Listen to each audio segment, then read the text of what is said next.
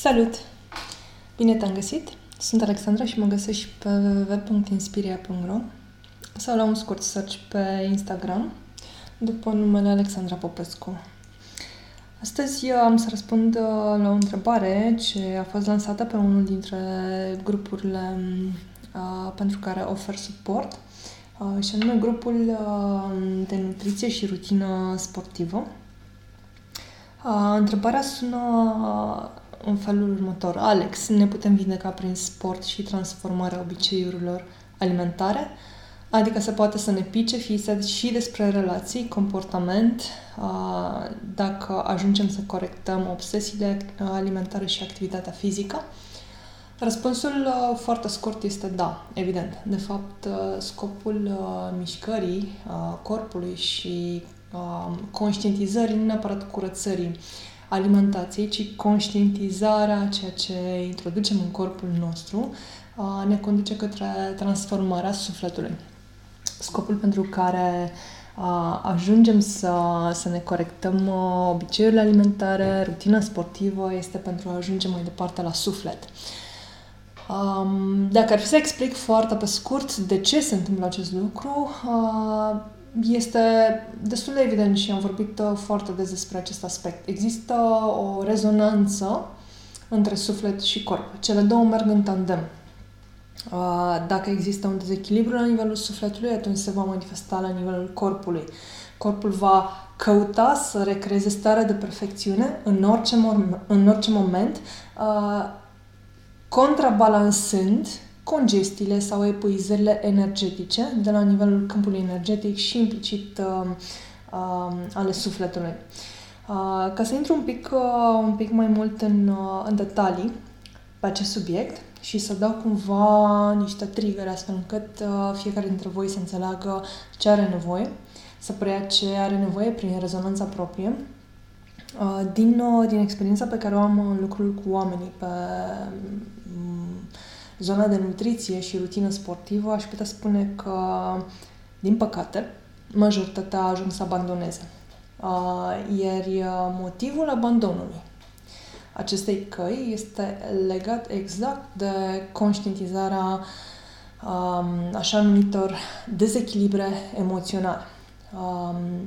Intrând în această cale de transformare prin nutriție și prin uh, rutină sportivă sau de mișcare, Practic, oamenii ajung să-și conștientizeze anumite dureri interioare și uh, în momentul în care ajung uh, la un grad pe care nu reușesc să-l mai suporte, egotic vorbind, pentru că de fapt ego-ul este cel care doare, da? Deci ego-ul spune, ok, nu pot să, să trec de, de acest pas, găsesc tot felul de mecanisme, fie să se autosaboteze, fie să uh, chiar să-mi găsesc mie nod în papură, uh, nu neapărat de Uh, rutina sportivă sau um, de alimentație, dar cumva să iasă din acest proces. Practic să închidă legătura cu mine, pentru că este mult prea dureros pentru ego-ul lor uh, să, să suporte um, ceea ce încep să descopere, ceea ce începe să iasă la suprafață.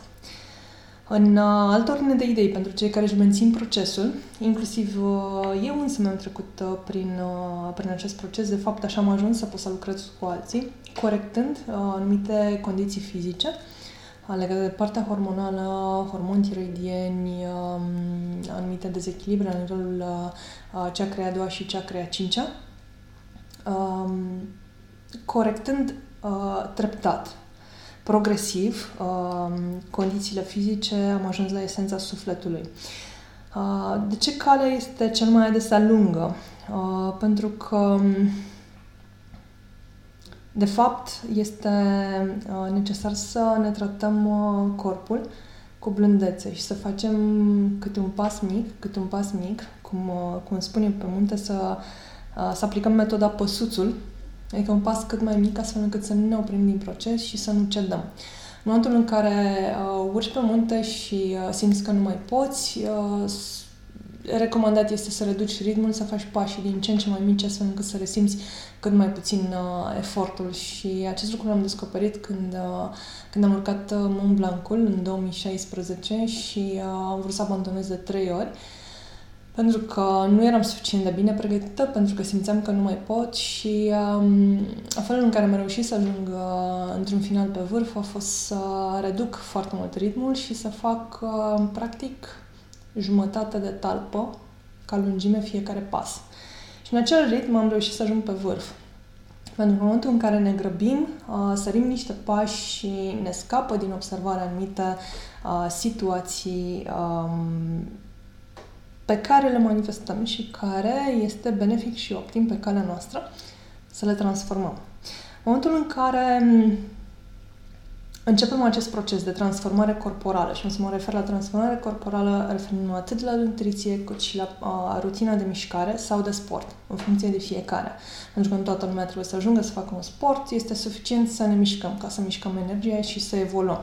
Prin mișcarea energiei, ne practic aducem um, schimbări energetice la nivelul corpului. Dar, prin transformarea corporală, rutină, mișcare, sport, uh, ajungem să, să testăm să testăm ce se întâmplă cu corpul nostru în anumite situații pe care nu le cunoșteam cel mai probabil până atunci. Um, dar, în esență, ego-ul spune, din starea actuală pe care o am, să presupunem mâncare nesănătos și absența mișcării, sedentarism, sau prea puțină mișcare, există niște beneficii pe care eu mi le atrag, inclusiv și prin boli. Ego-ul spune că am beneficii în momentul în care am boli. Fie pot să victimizez, fie pot să deleg cuiva tascurile pentru că eu sunt plăpând sau plăpândă și nu am energie, mi este rău, am o boală, deci nu pot să fac lucrurile și atunci deleg responsabilitatea.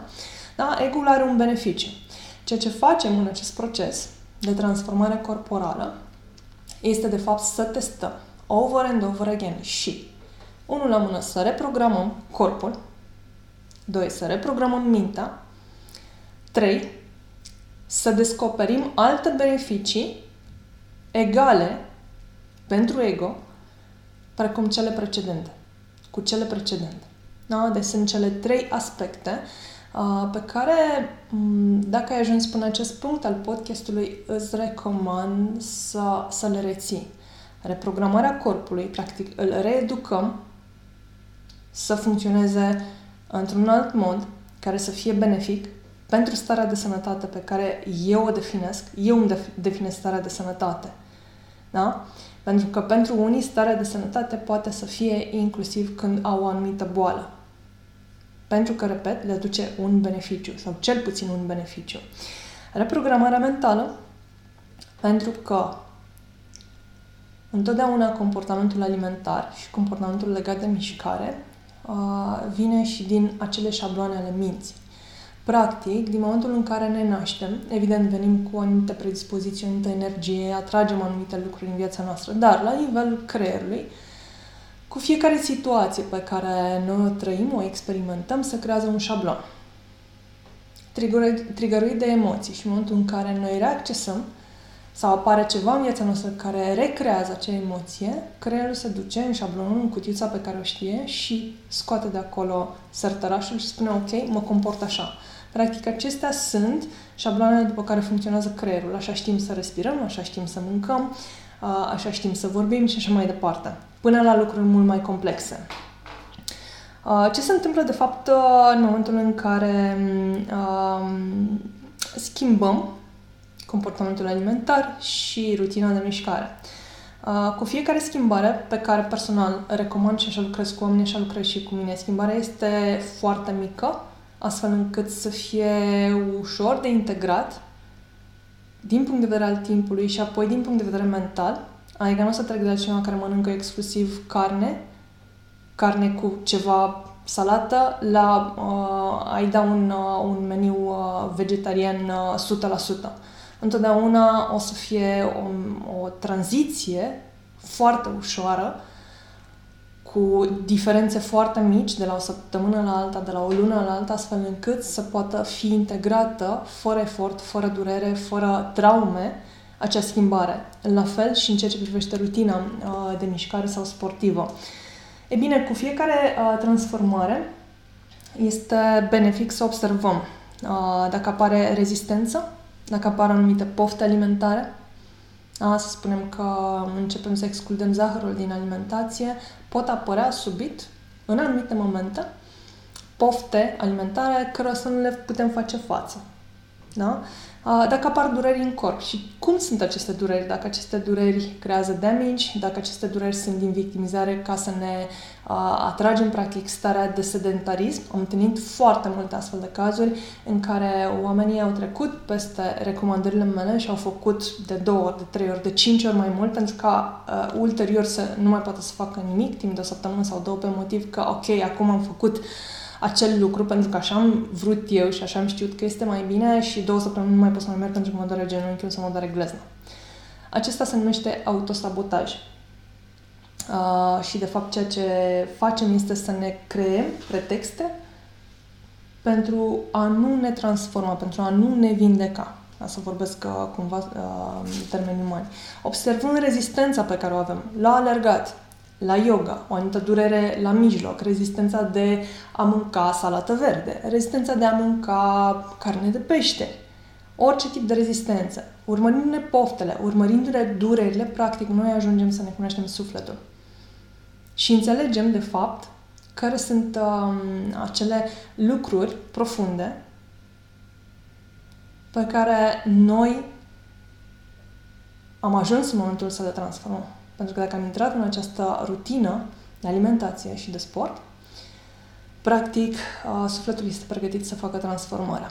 Acum, uh, această cale lungă uh, și reprogramarea mentală, reprogramarea corpului, această educare a corpului și a minții, personal aș face sub, sub îndrumarea unui coach sau unui mentor care să fie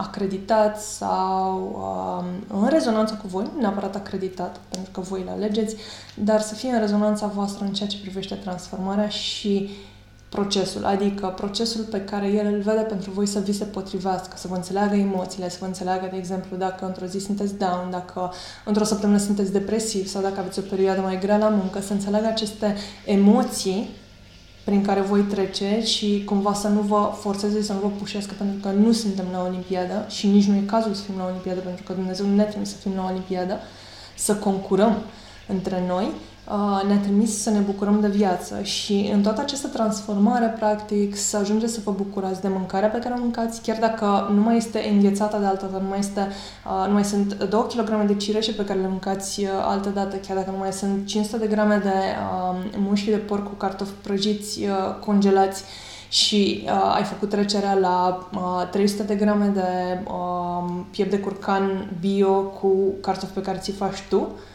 da? Deci, cumva, scopul este să ne bucurăm. Dar rolul coachului, nutriționistului sau mentorului în acest proces este uh, de a te monitoriza și de a te ghida, de a-ți oferi suport, observând uh, și anumite draiaje, pentru că fiind în anumite șabloane ale minții și anumite comportamente alimentare ale corpului, uh, tindem să ne autosabotăm. Ego-ul caută să ne fenteze și credem că știm să facem lucrurile. Dar um, călcăm câte puțin strâmb, aș putea spune, în fiecare zi, care la finalul săptămânii se acumulează, la finalul lunii se acumulează și s-ar putea peste un an, doi, trei, să descoperim că avem um, o tumoră la sân, uh, o tumoră pe colon, că avem un ulcer, că avem uh, poate alte condiții, că uh, avem coșuri, că ne cade părul și așa mai departe. Toate lucrurile astea, de fapt, um, sunt acele mici greșeli care noi credem că sunt mici. Ego-ul nostru spune, hai că merge și asta să mai beau uh, 500 de mililitri de vin, că nu se simt. Am întâlnit oameni care nu și-au trecut cantitatea de alcool în jurnalul alimentar pe care și-l țin. Și contează enorm. Da? Uh, am întâlnit majoritatea oamenilor care vor să slăbească. De fapt, invariabil. Toți oamenii care vor să slăbească mănâncă de două sau de trei ori mai puțin decât ar trebui. Și nu înțeleg că, de fapt, din acest comportament corpul lor intră în supraviețuire și asimilează tot ce, ceea ce ei uh, ingeră și, practic, uh, ajung să fie supraponderali sau mult peste greutatea optimă a corpului lor. Și de aia e nevoie de cineva care să observe. Să observe chiar dacă noi credem că știm. Cineva uh, din exterior care să observe obiectiv, pentru că în momentul în care noi ne autoanalizăm, cel mai adesea devenim subiectivi. Și fie ne pedepsim, fie ne autosabotăm, fie intrăm în ego-ul eu știu și practic călcăm strâm și ulterior ne întrebăm de ce am ajuns la spital. Pentru că, în final, așa cum spuneam într-o, într-una dintre terapiile, într-unul dintre colurile de astăzi, uh, în final, uh, scopul este să ne putem conecta cu noi înșine, cu cei din jur și cu Dumnezeu. Um, fie că acest lucru se numește spiritualitate, credință, um, conectare, autocunoaștere, dezvoltare personală, dacă tu ai dureri de mijloc, dacă tu ai dureri de cap, dacă tu ai o tumoră uh, și intervine frica de moarte, nu vei putea să te mai conectezi la tine, la cei din jur, la Dumnezeu. Scopul este să trăim în această libertate a gândurilor, a fricilor, iar pentru aceasta avem nevoie de un corp sănătos, prin percepția noastră, evident, de o minte curată, de un suflet pur, iar uh, comportamentul alimentar și rutina de mișcare ne ajută cu pași, măr- cu pași mărunți să, să ajungem să conștientizăm uh, ce este în noi. Mai mult de atât, în ceea ce privește rutina sportivă, pentru că am observat că foarte mulți oameni aleg uh, uh, sportul indoor, deși uh, stau printre uh, persoane care fac sport outdoor pentru că eu sunt foarte conectată cu natura și atunci alergarea, hike-ul, uh, cățăratul uh, sunt uh, în mare parte outdoor. Um, ce se întâmplă la sporturile indoor este că mergem într-un mediu în care, pe de-o parte, sunt foarte mulți oameni, uh, există o densitate a energiei de acolo pentru că oamenii se duc să se descarce în al doilea rând, există um, o intenție a oamenilor cu care merg acolo, majoritatea merg pentru socializare, pentru apartenență, pentru a face parte dintr-un grup, pentru nevoia de validare prin felul în care arată fizic. Și atunci toate aceste componente practic intră în vibrația noastră fiecare dată când mergem la sală. Plus că, practic, atinge, atingem foarte mult obiectele pe care le-au atins în mod repetitiv oameni cu acest tip de intenții. Și foarte puțini oameni știu cum să facă, de fapt, curățarea acestor lucruri. Așa că orice sport făcut outdoor, cu greutatea proprie sau acasă, uh, cu excepția celor unde este necesară îndrumare și corecție, de exemplu, pilates, yoga, um, yoga care de fapt este, așa cum spuneam, cel mai adesea uh, gimnastică somatică. Um, cel mai adesea este benefic să, să facem sportul outdoor, ne conectăm cu mama natură uh, și adesea, conectându-ne cu mama natură, intrăm și în această stare meditativă. Practic, uh, de exemplu, uh, dacă ajungi să alergi 2, 3, 5, 10, 20 de kilometri singur, uh, ajungi practic să vorbești tu cu tine sau tu cu Dumnezeul din tine ajungi să conștientizezi, să-ți dai seama. De fapt, sportul este o stare meditativă. Asta nu înseamnă că trebuie să închidem ochii și să respirăm profund în timp ce alergăm fără să ne mai uităm înainte, dar uh, cumva uh, în momentul în care facem aceste sporturi outdoor, mergem într-un hike, să ne observăm corpul, să observăm unde se duce mintea, care sunt gândurile noastre. Uh, tocmai ca să uh, înțelegem care sunt șabloanele, înțelegând care sunt șabloanele pe care uh, mintea le-a creat, uh, putem să ajungem uh, ulterior să exersăm eliberarea uh, gândurilor și, practic, să, să accesăm mult mai profund ceea ce este în noi. De fapt, sportul ar trebui să fie o stare de conectare cu corpul nostru. Mâncarea la fel, în momentul în care mâncăm, să înțelegem ce se întâmplă în momentul în care avem mâncarea în față, să binecuvântăm mâncarea, să înțelegem ce anume intră în corpul nostru, de ce anume are nevoie, să ne ascultăm corpul, pentru că, de fapt, corpul, în momentul în care are o poftă, el are o nevoie. Și chiar dacă este o poftă compulsivă de alcool, de înghețată, de țigări, ea spune ceva despre suflet. Pentru că, de fapt, există o dorință a sufletului care se traduce la nivel exterior prin corpul nostru, prin această poftă. Da? Și atunci, în momentul în care înțelegem că noi mâncăm excesiv înghețată sau dulciuri, pentru că, de fapt, uh, uh, există o nevoie de iubire în interiorul nostru, vom putea merge mai profund, vom putea să ne cunoaștem mai mult, vom putea evolua noi cu sufletul nostru, doar observând acest comportament. În uh, lucrul cu oamenii uh, care au venit către mine, uh, nu le interzic niciodată să renunțe la un aliment, ci prima dată să reducă puțin cantitatea și să observe care este emoția triggeruită în spate, pentru că de acolo pornim, de la emoție. Degeaba îi scot unui om carnea sau dulciurile complet, pentru că îl voi duce în conflict interior și el va refuza să mai reacționeze. Corpul și mintea lui vor refuza să mai reacționeze la transformare. Dacă trec, uh, îl trec prin aceste schimbări bruște. Sper că v-a fost de folos uh, informația.